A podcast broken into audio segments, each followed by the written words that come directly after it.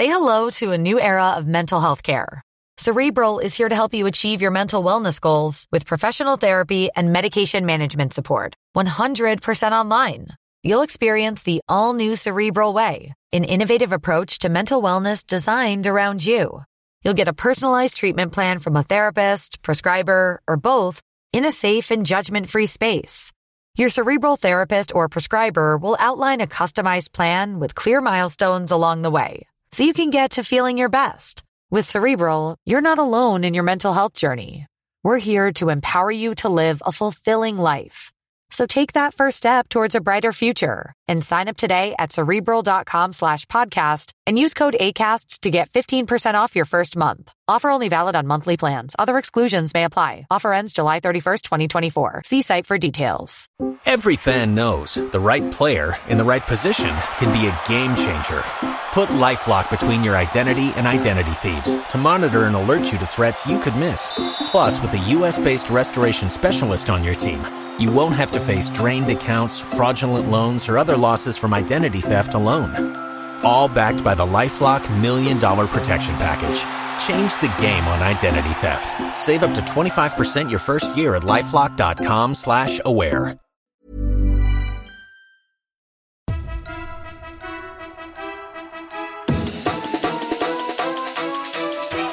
The Lord's Cricket Podcast, an Ashes special. Well, welcome along to this latest Lord's Cricket podcast Aussie dominance and England's revival. I'm your host, Will Roe, and in this episode, which is in association with Wisden Cricket Monthly, we'll look at the Ashes through the 90s as Australia ruled supreme and how that all changed in 2005 when Michael Vaughan's England side regained the urn. We're here in the England dressing room at Lords, where I'm joined by former England fast bowler Simon Jones. Welcome, Simon. Thank you. Also on the podcast, writer and journalist Emma John. Hello. Nice to have you here. And also joining me is cricket journalist Jo Harman of Wisden Cricket Monthly. I will. Nice to have you along, guys. Um, we're here in the England dressing room, uh, pretty special room in Lord's Cricket Ground. But in 1989, I'm just going to take the story back to then. Uh, Australia come to these shores. They're considered to be possibly one of the worst ever sides to tour England, according to the English media.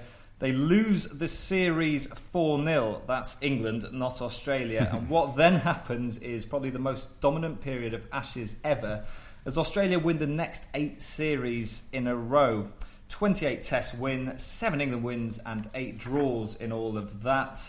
Uh, the place where we're sitting must have been a pretty tough place for England's cricketers in the 90s. Oh, massively. Um, what are the words there from the press saying it's the, the worst Aussie side they've ever seen, and they won 4 0. So uh, it's a bit worrying when they do things like that. But yeah, as an Englishman in the 90s, it's hard work. Um, you look back at, I've played with a lot of those lads that experienced that, that mental scarring, and the Aussies were an exceptional side at the time. They dominated world cricket, and um, yeah, it was painful to be an English fan. Emma, you've written a book on this. Painful to be an English fan. I have. It was actually, it was probably one of the first books written about 90s cricket, you know, from an England fan's point of view, and there's a good reason for that, because there really wasn't much to celebrate. And um, yeah, it, it's a funny old time. It's one I think a lot of us look back on with a with a great nostalgia, actually. Um, in that in that way that you know Nick Hornby looks back on on the, the dreadful Arsenal years with, with a fond nostalgia because actually if you if you survived as an England fan through the 90s that meant you you were you were you know a true true supporter. Yeah, I think certainly growing up watching cricket in the early 90s, expectations kind of shifted. So I, I wasn't really looking for England to win test matches against Australia. That seemed just too unlikely. You might win one at the end of a series. It was about individuals doing something brilliant to kind of socket the Aussies as much as they possibly could. So those are my kind of fondest memories. It was only when you came around to kind of 2005 and you thought, actually, we can, we can beat these guys, that the expectations shifted again. And now we kind of go into most series expecting to win an Ashes, or at least expecting it to be competitive. Yeah, we'll come on to 2005 in the second half of the podcast. It's interesting what you say there, Jo. Um, you're almost echoing the thoughts of former England captain Mike Atherton. He, he said of his Decent. career, decent, yeah. to win any game against Australia is always special because they are such a good side. Simon, you grew up sort of watching that side in the in the 90s, and, and you touched on it a moment ago. You, you, you found out from playing with some of those guys later how tough those Aussies were to play against. Um, that, that side in '89, which came to England to start that dominance, you know, it was led by Allan Border. You had um, Steve Waugh was in that side. I think a young Mark Taylor was just making his way. It's hardly a bad side. I used to watch back and think, how the hell did you bowl to these guys? Uh, it must have been a tough ask as an England bowler uh, to be expected to, to take 20 wickets. But it was just one of those things, you know. The Aussies had such a good side for so many years. Um, and when we came, came to play them in 2002 and 2005, they were just they were dominating the world cricket. Uh, and that was just through sheer hard work, gusto, and arrogance at times. It's interesting that that 89 side and um, people saying that there was an expectation that they would lose. I, I don't really know where that expectation came from. I mean, actually, 89 was just a little bit before my era, so so somebody else, you know, would probably know this better than me. But um, I think at that stage, England actually. Uh, in terms of what, in terms of their uh, win loss, were, were poorer than that Australian side. I think that the stats were that since the '85 tour, England had played 34 tests, uh, they'd won three and they'd lost 15. Um, whereas Australia had played 30, they'd won five and they'd lost nine. So where where the assumption that England might easily beat that 89 side came from, I'm not sure. I think that was more more hope than than real expectation. Wishful thinking. Yeah. Is the media, Jo. Well, they don't always get things right. I think that's, that, that's been shown. Perhaps I saw Jim Maxwell saying it's the worst England side that's ever arrived in Australia for this series. So perhaps he'll be eating his words uh, in a couple of months' time. Absolutely. Well, I realise that so far in a podcast which we've dedicated to 90s dominance by Australia, we've only talked about 1989. Uh, we'll fast forward a few years to a very special delivery. Uh, I think we know what's coming up. 1993, Old Trafford. Um, just when thing, just when England thought things couldn't get any worse, a certain Shane Keith Warne uh, steps onto the Ashes scene, and here he is recalling at a dinner um, what happened for that ball of the century. Know, we come out after the break, and Allan Border said, "Look, start up after the break." So Mike's on strike, Mike Gatting's on strike, Merv Hughes is at mid-off. I'm standing at the top of my mark, and I sort of, Dickie Bird says, "Play." So I stand there, sort of a little bit nervous, hoping to get the ball down the other end. And Merv just sort of said, give us one of those things that go really fast and straight. He won't be expecting it. I said, shut up, Merv. I just want to sort of land the bloody thing. Take a deep breath, look around. And he goes, bowl one of those funny things that go the other way. I said, Merv, can you just shut up, will you, please? I'm trying to... Allan Borders at cover over here, and he said, mate, is there any danger of you bowling the ball? I said, Look, Skip, I'm sorry, I'm just a little bit nervous. I've just got to take my time, take a deep breath. He said, Well, okay, just hurry up. Bowl one of those big turning ones, Merv. Rightio, Merv. So I come in, take a step, and uh, doesn't say anything, bowl a ball. Gat sort of makes me look really good, and sort of, sort of follows the, follows the drift a little bit. And, you know, if it had been a sandwich or something, you probably wouldn't have missed it, but.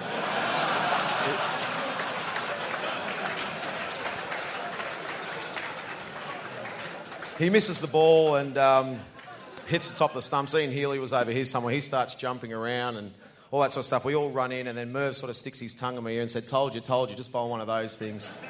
it's um, it's not that hard. And so that was my sort of first ball to Mike Gatting, which um, it was a bit of a fluke, but um, it was pretty special too. Yeah. Shane Warne there at Lord's uh, at a bicentenary dinner, nonetheless, recalling that famous ball of the century with the characters of Merv Hughes and Allan Border.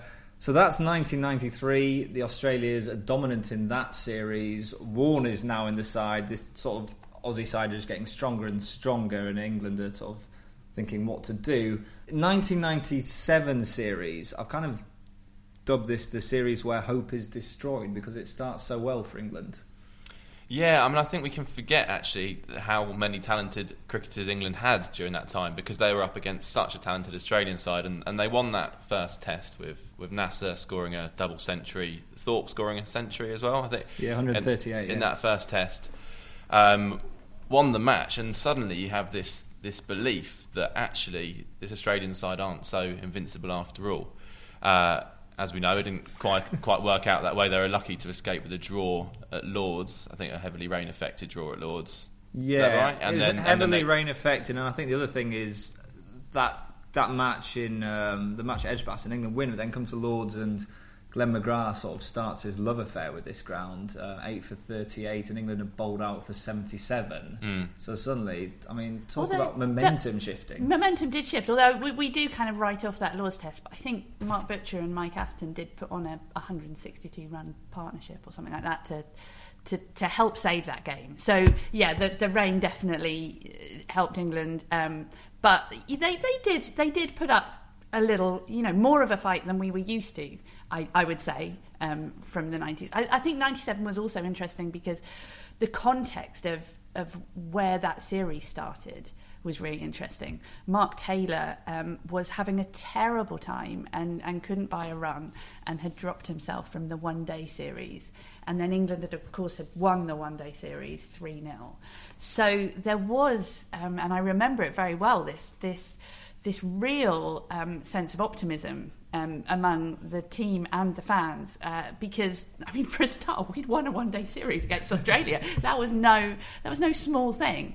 And um, and we and and it did feel like if if that if it was ever going to happen this was this was the summer that it was going to happen. One of the words that comes up again and again throughout the 90s is confidence.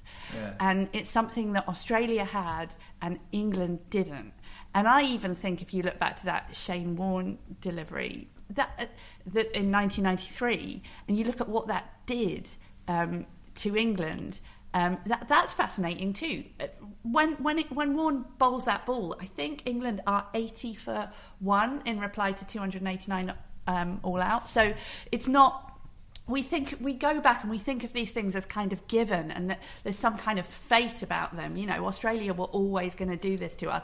And sure there were reasons why they were always going to do this to us. There was the, the fact that their sport was so well funded and, and their system was so well set up and ours was a total shambles but um, there were also these times when actually England were going quite well, and then something happens, and and England lose their confidence, and and things start falling around. I, th- I about think the main thing for me with, with confidence is if your side is changing all the time, which it was in the 90s, Yeah. you probably get one or two tests and they were gone. Yeah. There was no chance like they do now. We give them five, six tests, seven tests to find their feet, find their confidence, feel comfortable in the changing rooms. That's gone. That was gone in the 90s. It wasn't even there. Yeah. So these lads who were coming in and out all the time, the, the changing wasn't settled. You're playing against a very good Aussie side. As we said earlier, Emma said they were confident. Yeah, they're confident because they're all playing in the same changing room all the time. They're confident. They know each other's roles. There's a good Um, example there of being uh, having the selectors having faith in you, and that Steve Waugh, um, you say McGrath's haul at Lords, but Steve Waugh's twin hundreds at Old Trafford in the third test were what really turned the series, and Australia won three tests on the bounce. Now, Steve Waugh didn't score a test hundred for 27 matches, but they saw something in him. They stuck with him. 27 tests without 100 is kind of is incredible. That wouldn't have been heard of, would it? Yeah. Let's It's be honest. incredible, really. Two tests over here. And Also, yeah, to back up what Simon said, in '93, Craig McDermott had to go home with an injury, um, and Allan Border didn't even replace him. That's how that's how confident that side was. They didn't need to send for a replacement. And Merv Hughes, if you look at their bowling attack, it was you know on the in, on the pace side. Merv Hughes was their only strike bowler. You know, they just knew that their backup bowlers were were that good that they would see him through. And then obviously Warne came through and you know bowled an incredible number of overs, which is again really impressive when you remember that we've always sort of joked about him not being very fit. he he bowled a huge number of overs, had incredible staying power. Um, and then you look at what happened whenever England got an injury, um, and there was this scramble for Sheer replacements. Panic, Sheer panic, yeah. Just touching on your point, Emma, about kind of almost like the revisionism of history, of looking back and, you know, oh, well, it's always going to go that way. Uh, Jo, there was the Test series in '98 uh, down under, where England were actually going into that uh, with a chance of drawing the series at least. Yeah, so in in nine, yeah, 98 99 they won at Melbourne. Um, Dean Headley taking a lot of wickets, Dar- Darren Gough as well. So they went into that final test in Australia 2 1 down, so they couldn't reclaim the Ashes, but they could have drawn the series out there, which at that time would have been a phenomenal achievement against a, still a, a very, very strong Australian side, kind of around its peak, really, coming into its peak. Um, and that's again kind of forgotten. Until 10 11, we kind of think, oh, we just kind of got beaten every time there, and, it, and that wasn't always the case. Yeah, because England had some some great players during this period. Do you think there was just maybe a kind of Australia almost got better in terms of by 2001, the Aussie side reads Slater, Hayden, Ponting, Mark Waugh, Steve Waugh, Martyn, Gilchrist, Warne, Lee, Gillespie, and McGrath. That's the side they're coming over with in 01. And England's confidence is, or confidence throughout the 90s is just slowly getting eroded. So you have these almost two factors coming to play. Yeah, I don't know what Simon thinks, but I think that's that eleven there is the strongest Australian side of, of that time. Did you play against a better side than than that one? Uh, looking at maybe 05 is not as quite as good as this side. That, was, um, that is putrid. as as a, as a cricketer, as an English cricketer, exactly going and seeing that side, it's horrific. Gillespie's in his, his prime. He's Yeah. bowling 95 miles an hour. He's six foot seven, wherever he is. McGrath is the same. You got Brett Lee, who's young and rapid, and then you got Warne, um, just turning around corners, and that batting lineup is exceptional. So as a as a, a cricketer, yeah, you would aspire to be in that side, but obviously not going to get in there anyway. Their second team would have beaten most people in the in, in the world anyway. Yeah, and that was that was a mature side. That was we're talking we're talking kind of vintage Steve Waugh, vintage Warne, vintage um, vintage Gilchrist. You know, th- this was um, this was a side. The average age was thirty um, in that side, which uh, was apparently the oldest um, Australian side since 1948. Good Uh. And um, that, you know that it just showed like these were guys who had who had been around a long time and they had learnt that that winning those winning ways they knew how each other worked they were so used to to working with each other and they knew that they could absolutely rely on any one of them to to just go in and hit 100 on any given day But imagine being a captain as well with that bowling attack. You're laughing, aren't you? You can pick any one of those boys to come on and break a partnership when, whenever you need it.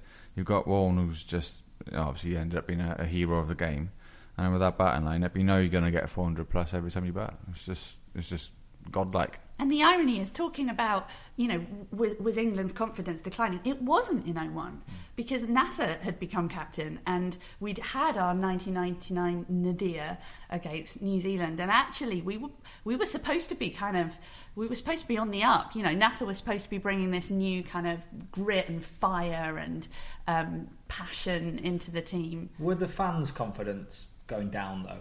As an England fan, were you in 01 thinking, "Oh, we've got a chance here," or were you thinking, er, I think I was. I, technical term there? er. or a technical term. Uh, I, I think I, I had a certain amount of. Be- I've always had a certain amount of belief in in changing captains. I mean, you know, this is exactly what I did when Atherton became captain in '93, and just kind of believed that everything was going to be rosy in a golden golden era. So maybe that's on me.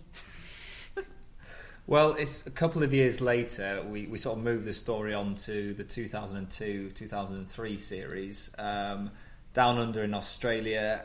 Simon, you, you come into the side at that point. I think you played one test before that. Yeah. But then you fly out to Australia. What we'll, we'll come on to the, obviously the horrific injury you suffered in a moment's time. But what was it like, sort of getting on that plane and, and going out to Australia? It was obviously massively exciting. I, wanted to, to have a go at the Aussies. The Aussies, for me, are the, the best team in the world, and they were at that time. Uh, and they were for a long, long time as well. So I, I, they were people I judged myself against uh, as a cricketer, and I wanted to test myself against this side who were the best in the world. Now I was young, I was raw, and I was quick. I didn't really have a, a real idea of where I was going. I just run up and let it go. Um, but I was certainly going to go as hard as I possibly could at them, uh, bowl as quickly as I could, which, which was my job. Steve Harmison was in the squad as well to do exactly the same thing. Um, me and him were vying for the same place. I'd bowl slightly better than him in the warm-up games. I know we had a bit of stick at Lilac Hill when the, the fans were getting sticking in for him for bowling wides. Um, What, what is that Australian crowd like? I mean, it's kind of um, it- it's It's- famously aggressive and uh, banterous, to use that phrase. yeah, it's not pleasant, uh, especially as a fast bowler because you're a boundary runner, so you're getting the thick of it. Um, there's obviously a lot of words I can't repeat of, of what I heard, but yeah, they make you feel uncomfortable. Um, there's that corny line where they're the 12th man. Well, they are, and they're drunk 12th man as well. and as the day goes on, it gets worse and worse and worse. But that's how the Aussies are. They want to make you feel uncomfortable. They're winners. You know, they're a nation of winners. That, oh, that's the, the, the picture they like to portray. So when you go out there, you know, some of these young lads now on this tour going out there now, it's going to be a bit of an eye opener for him, especially in these warm up games as well. So it'll be a test of character. Can I just ask, because um, doing my research, your father played for England Yeah. as well, and he toured Australia in 65 66. Yeah. It was a drawn series. Uh, I think he took a six wicket haul in Adelaide. Yeah. Did he have any words of advice to you? Have you compared what notes on sort of He what it said- was like going out there? He said I was lucky because he used to bowl eight ball overs. They had eight ball overs in those days. I was like, geez, that's a long day. um, he just said, look, go out and enjoy. It's an amazing place. The the wickets are hard, fast, and bouncy. Um, just go and, and have a go and, and just embrace it. You've got people like Darren Gough around you, Andrew Caddick, and all legends of the game, Alex Stewart, etc. So listen to them as much as you can, um, but go out there and just try your best and enjoy. Do you love anime, gaming, movies, and discovering how your favorite pop culture affects everything you do? Then join us on Crunchyroll Presents The Anime Effect. I'm Nick Friedman. I'm Lee Alec Murray. And I'm Leah President. Every week, you can listen in while we break down the latest pop culture news and dish on what new releases we can't get enough of. Whether you love movies, I'm going to tell you all about the uh, hopeful 4K re release of Tron Legacy that happens. I'm right there with you. Or music. The music in this show Yeah. is absolutely incredible. Or anime. And under this mask is another mask. you can discover your new favorites right here on The Anime Effect. Listen every Friday wherever you get your podcast and watch full video episodes on Crunchyroll or on the Crunchyroll YouTube channel.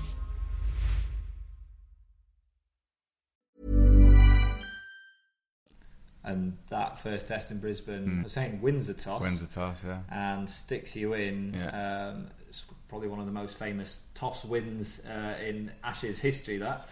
Yeah, And you then- won't you won't get through an Ashes dinner before the series without mention of Nasser's uh, decision at the toss. I think it's So we'll we'll go over that one uh, very briefly. That was that. Um, but obviously, Simon, your tour ends horrifically for you because you have that horrendous uh, injury in the outfield, and Yeah. then you're back on the plane home. Yeah, it was it was strange because we played uh, at the Allan Border Oval in, in Queensland uh, as the last warm up game, and that's a beautiful place to, to play cricket. I was sliding on the outfield and you kept on going. It was just like a billiard table or like a bowling green. It was it was just really nice. And me being young, I was 23, I think I was, just turned, oh, nearly 23. I just thought every cricket ground in Australia was exactly the same. We got to the the Gabba.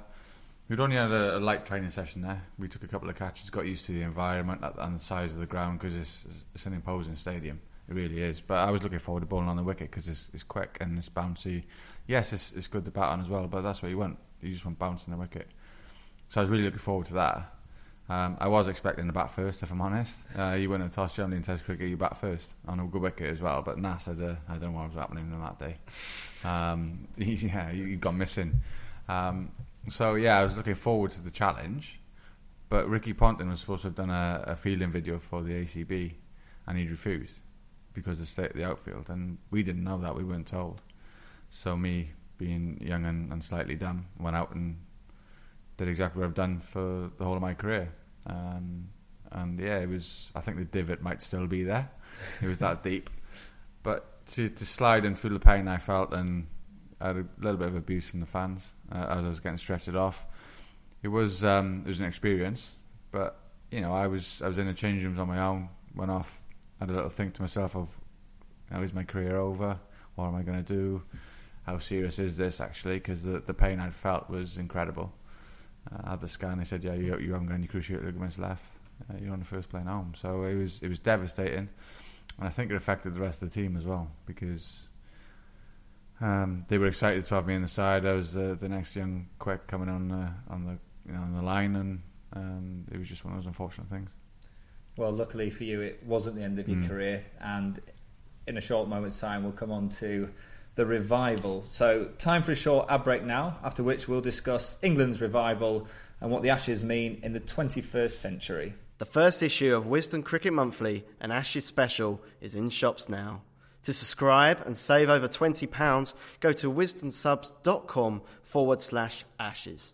Right, part two of the Ashes podcast special. We're here in the England dressing room at Lords, and in this half, we'll hopefully have some better memories for England fans and for Simon. Um, so, the turning point in Ashes cricket in the 21st century was no doubt 2005, as England side took on the all conquering Aussies and beat them in a thrilling series. Um, it didn't start so well uh, here at Lords. There was a pretty hefty defeat, 239 runs. Um, Simon, you were in that side, you're in that series. There's so many stories to tell. I don't really know where to start. Um, what's your sort of main abiding memory of 05? It was the first day here. Uh, normally, we'd, we'd be in the change rooms and um, obviously be nervous. You, you're going out to play for your, your country. And the long room is generally quite subdued. So we're coming down the stairs expecting it to be as it normally is. Nothing's happening. You got the old, you know, oh, going good luck or this and that. But this time it erupted. And I mean, they went bonkers. Um, so we were all looking at each other going, what the hell is going on here? The hairs in the back of your neck are standing up. Um, and it was almost as if it was a good thing that we were fielding first because we could go straight out onto the field. And to experience that roar of the crowd as well when we went out, because as we said earlier, it was the first time in a long time they believed that England could beat the Aussies and a very good Aussie side as well, probably one of the best they've ever had. So to experience that long room first of all, but to share it with the lads I played with for two or three years on the bounce was, was even better. That's so interesting to hear that your first memory of it is is the crowd being mm. really up for it because I, I, think we all we all remember that series as you know something we kind of got sucked into and dragged mm. into, and you know it was just so exciting, and there were so many ups and downs. But you, but actually, it sounds like there was a belief, certainly, you know, at least in the people who had paid money to be here yeah. from day one, that that yeah. this was our time. I've heard Kevin Pietersen say something very similar mm. as well. It's obviously something that stayed with mm. with all the players mm. that that moment and how different it was to a mm. normally quite staid kind of Lords Lords members.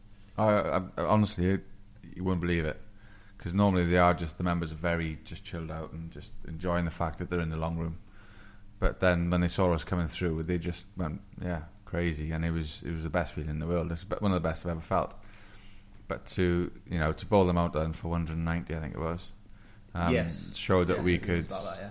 we could bowl them out. Yeah. Um, we did it again. So we were, you know, we we had belief in our side as a bowling attack. It was just whether McGrath would, would do his, his thing in, at Lords as he normally does. Yeah, I mean, he took five wickets in that match. I mean, every mm. time McGrath came here, he mm. just got on the honours board as if it was his right. Mm. Um, you still lost that match. It's mm. still interesting the way that you took so much confidence from a defeat. I mean, uh, it was one of the things we, we had such belief in ourselves as a side. We yeah. we all had a very balanced team. We all had different roles to play, but that belief was was just always there.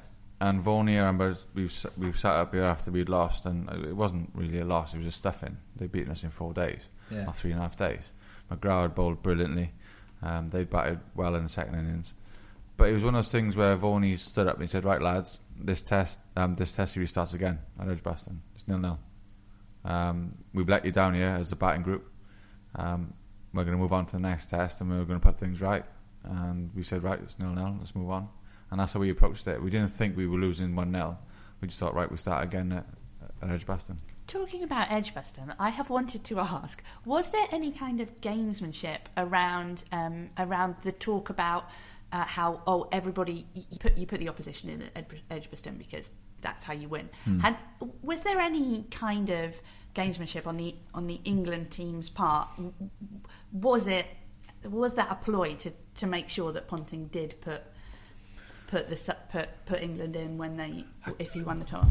I don't think there was any gamesmanship. I just think the fact, the sheer fact that they'd lost McGrath, and then he still won the toss and bowled was just, I just unheard of. I just couldn't believe what was going on.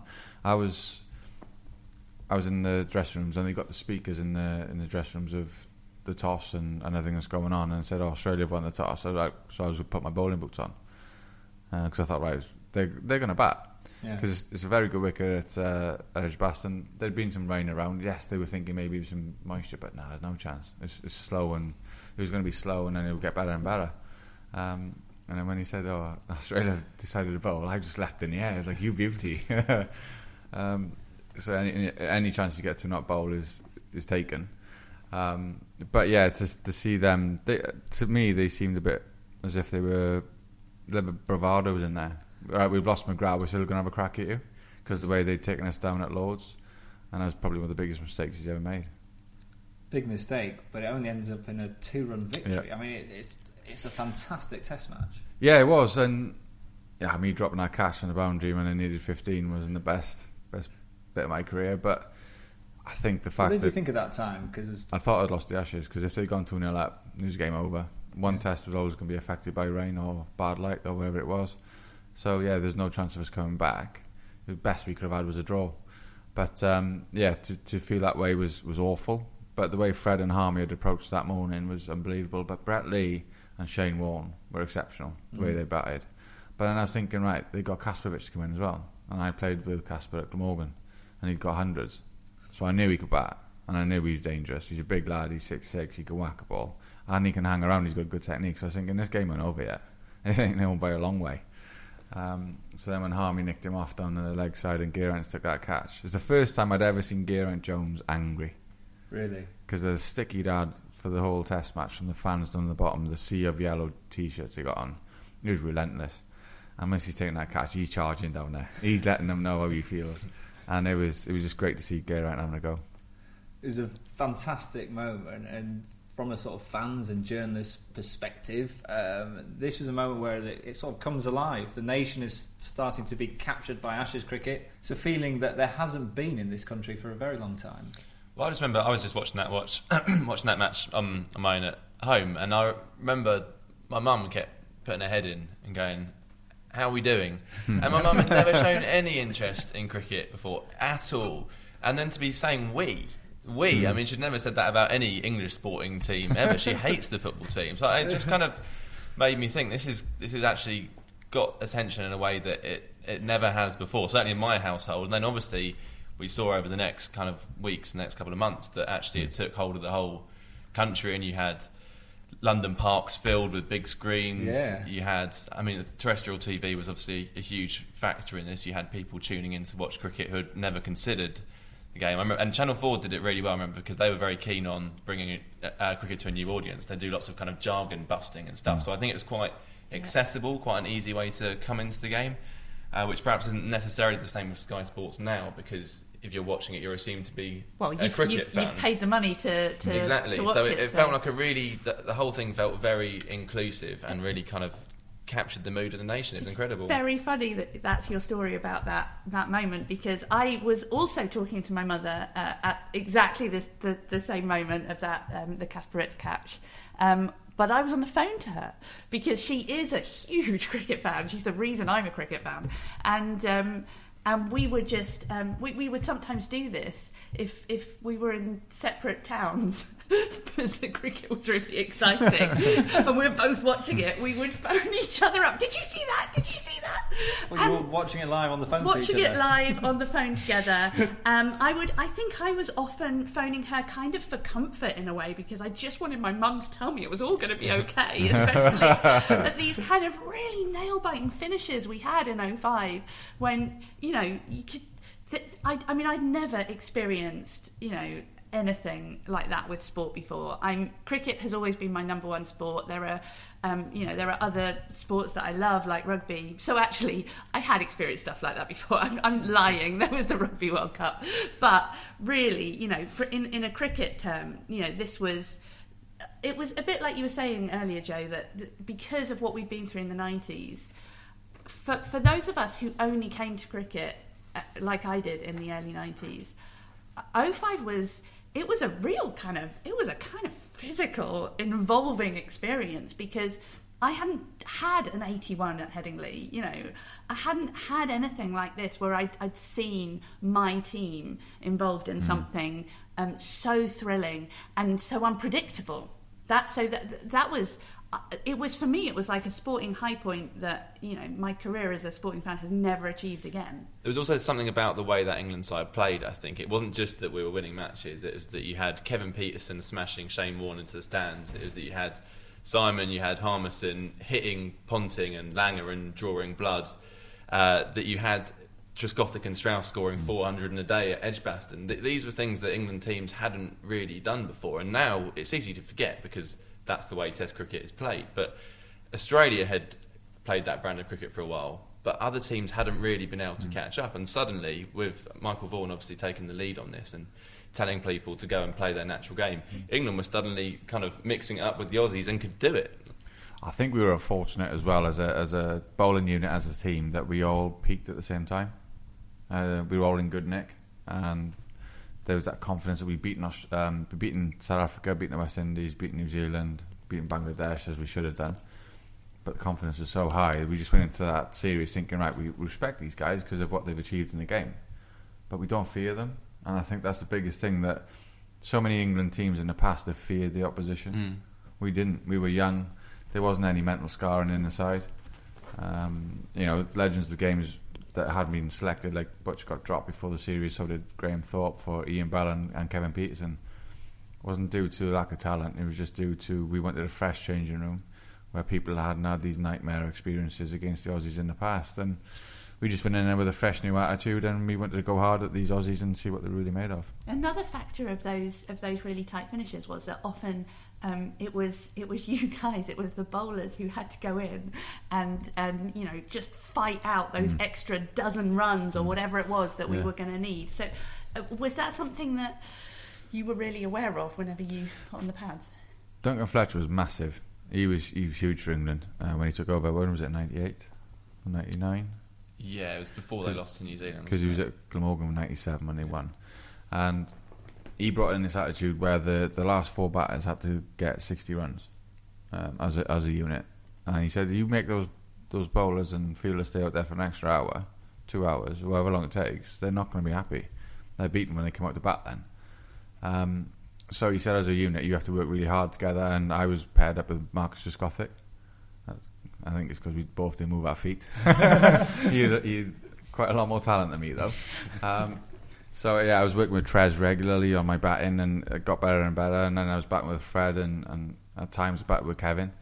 Uh, but it, the worst thing was when I was batting with Kev at Lords, and Brett Lee was bowling fast. I think I looked at the screen, it was 96. And Kevin looked as if he was playing a medium pacer, and I was facing. I just didn't see the thing. I was just thinking, "Please don't hit me." Blah blah blah. Trying to survive, stay stay on with Kev, and that was the only eye opener I had at times was how good the other batters in that side were when you actually bat with them. It was it was frightening. And that series, you go on, you have uh, Old Trafford, Ponting's 100 to save that game, Trent Bridge, England 2 1 up, and then the Oval. Uh, we'll, we'll finish just briefly on the Oval. It's, it's kind of Kevin Pietersen's Mm. defining moment in, in everything he's done in the game. That was a special moment the, with the skunk haircut and all that. And then winning that match on the final day, I mean, drawing it with that century, and then the party started. Yeah, but to to see Kev, you know, he he- he'd shown a lot of what he could do that that summer. Um, the way he played in the one day, has taken Gillespie apart at, at Bristol in that one day was just incredible.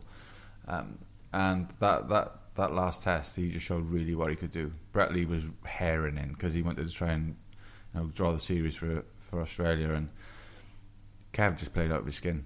And I was so pleased for him. I'd, I'd missed that last test because of the ankle injury, but to be there and watch him achieve that was, I was so proud for him, and that's what we felt as a, as a unit.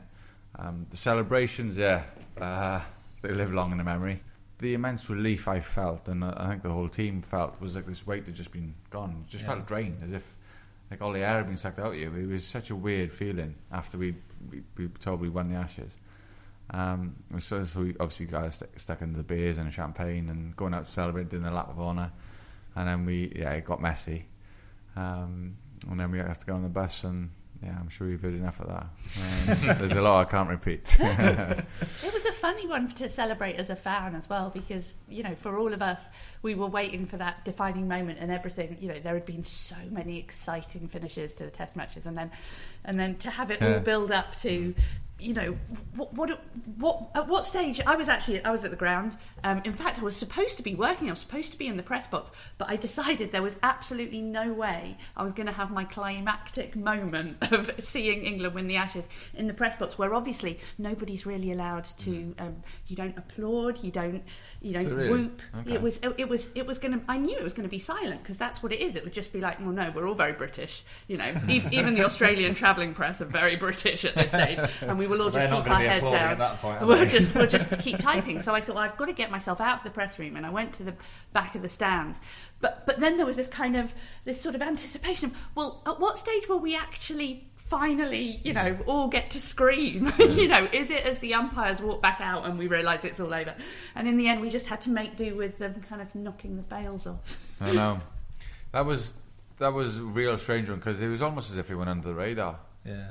Uh, he's obviously gone out to, to do his job and just to announce that the game is over. And we were like, we were, we were going down the steps, but as you said, we just wanted some fireworks or something. um, just, just something to happen and we just announce it to the whole fans because they were obviously with their umbrellas up and stuff, pretending it was raining. It was just really dark, wasn't it? Yeah. But um, it would have been, you know, but it is what it is. And then obviously the party started. And then since then, the Ashes has sort of come back into public consciousness because it's actually, you know, it's, it's England v Australia and it's close. Um, recent series have shown it's seesawed much more in, in, in recent years, with England even winning down under in 2010 11. It's been funny though, hasn't it? Because we still haven't really had since 2005 a nail biting series. 2009 was kind of getting there, but we haven't really had an absolute thriller. England's 10-11 win was was so convincing. I mean, to win three Test matches in Australia, to win them all by an innings, was extraordinary, really. And then when Australia have beaten us, I mean, it's been obviously 2013, 14. Let's not talk about that one. Um, it, it, it's just been it, so it, we're still kind of waiting for that absolute thrill of a series like 2005, and perhaps we'll never get it again. Maybe we were spoilt um, too much too early. Um, but I think it's one of the things is home advantage is, is so so important now, and I think we're seeing this in this current tour that Australia aren't giving England proper opposition or proper pitches to to warm up for the series. Yeah. And then it's very very hard to turn up at the Gabba in front of 45,000 screaming Australians on the fastest track in the world and, and just start playing. Um, and I think we kind of do the same to Australia when they come here. They get a sort of semi second string county team.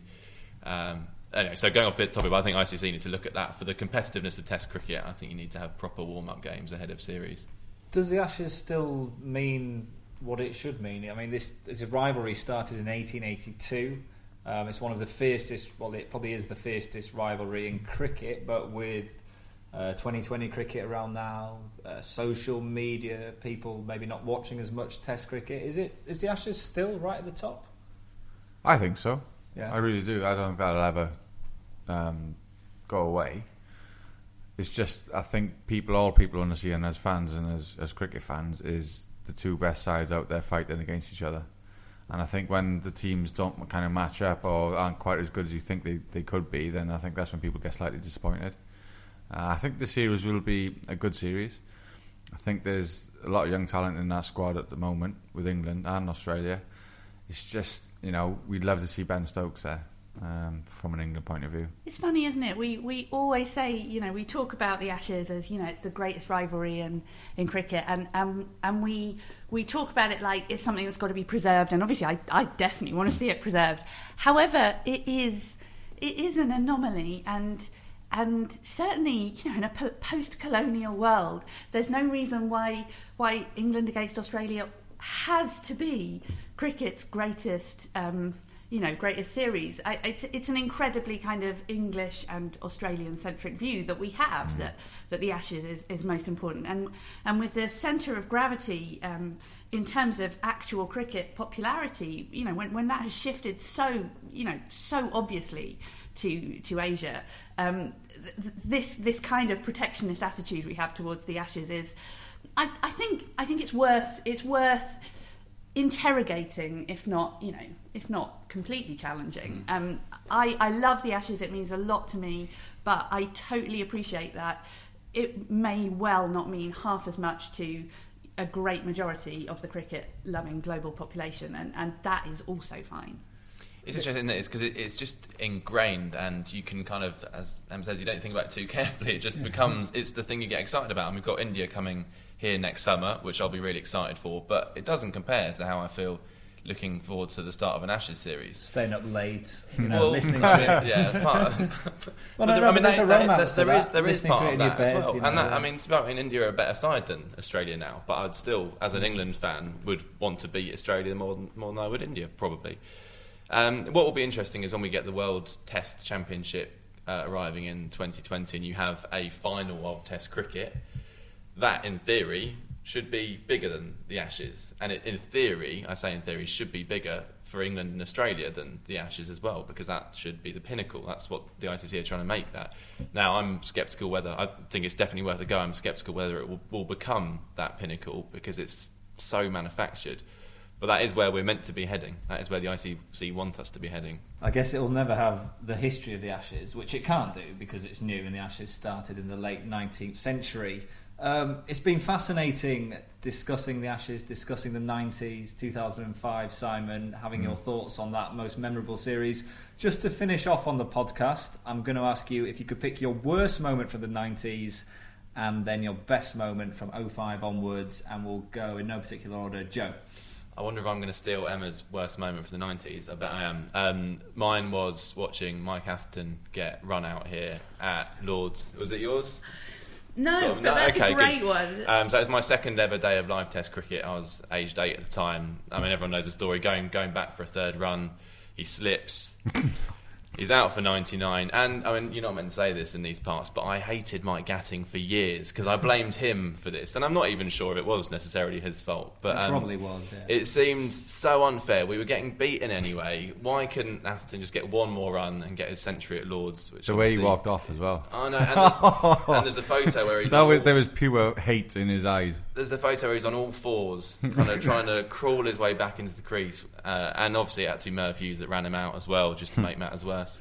So that's my worst. And your best from 05 onwards? Uh, would be the, the, first morning at Adelaide in 2010 um, when we had Australia three down when we thought Australia would be batting all day. And if I was to pick one, it would be Jonathan Trott's run out there, which again was a beautifully unexpected moment and really summed up that, that series, I think.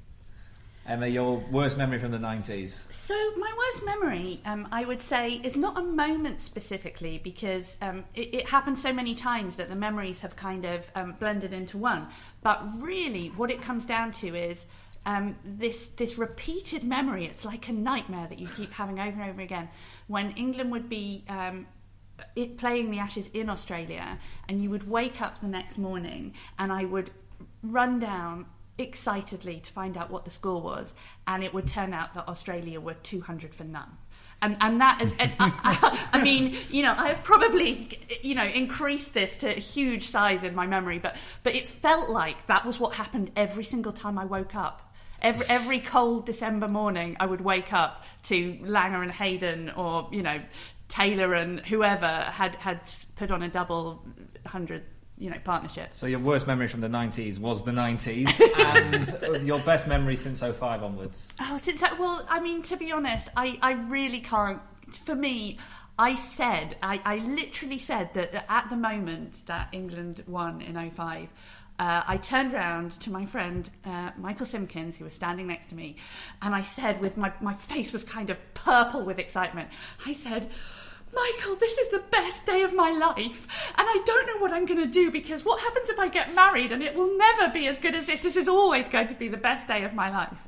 And it still is. So nothing ever got better than that.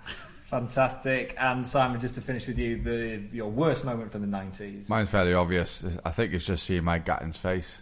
Um, Shane Warne's ball was obviously incredible. But, and he was a very good player of spin. He really was. And just to see the amusement on his face, the way Healy was laughing his head off. Warne charges on a wicket with his bleached blonde hair and his, his chubby, you know, outlook. And just to see Gatting's total disbelief was unbelievable. And just to see like a legend of the game beaten so soundly by an, a magic ball was, was horrific to watch. And to finish on your best moment from 05 onwards. You know what I'm going to say, didn't you? Just winning it in 05 but the, the celebrations after don't get any better than that. Um, but just to be part of that team was, was special, and yeah, that's that's the biggest one for me. I'm obviously very biased. And you're right to be so. Well, thanks to my guest today. It's been a great pleasure to have you all here. And you've been listening to Aussie Dominance and England's Revival, the final episode of this three part series in association with Wisden Cricket Monthly. Remember to subscribe and download the podcast from all the usual podcast providers. Episode 1 and 2 are also available. And for more information, just head to lords.org forward slash podcast. You've been listening to the Lords Cricket Podcast, an Ashes special.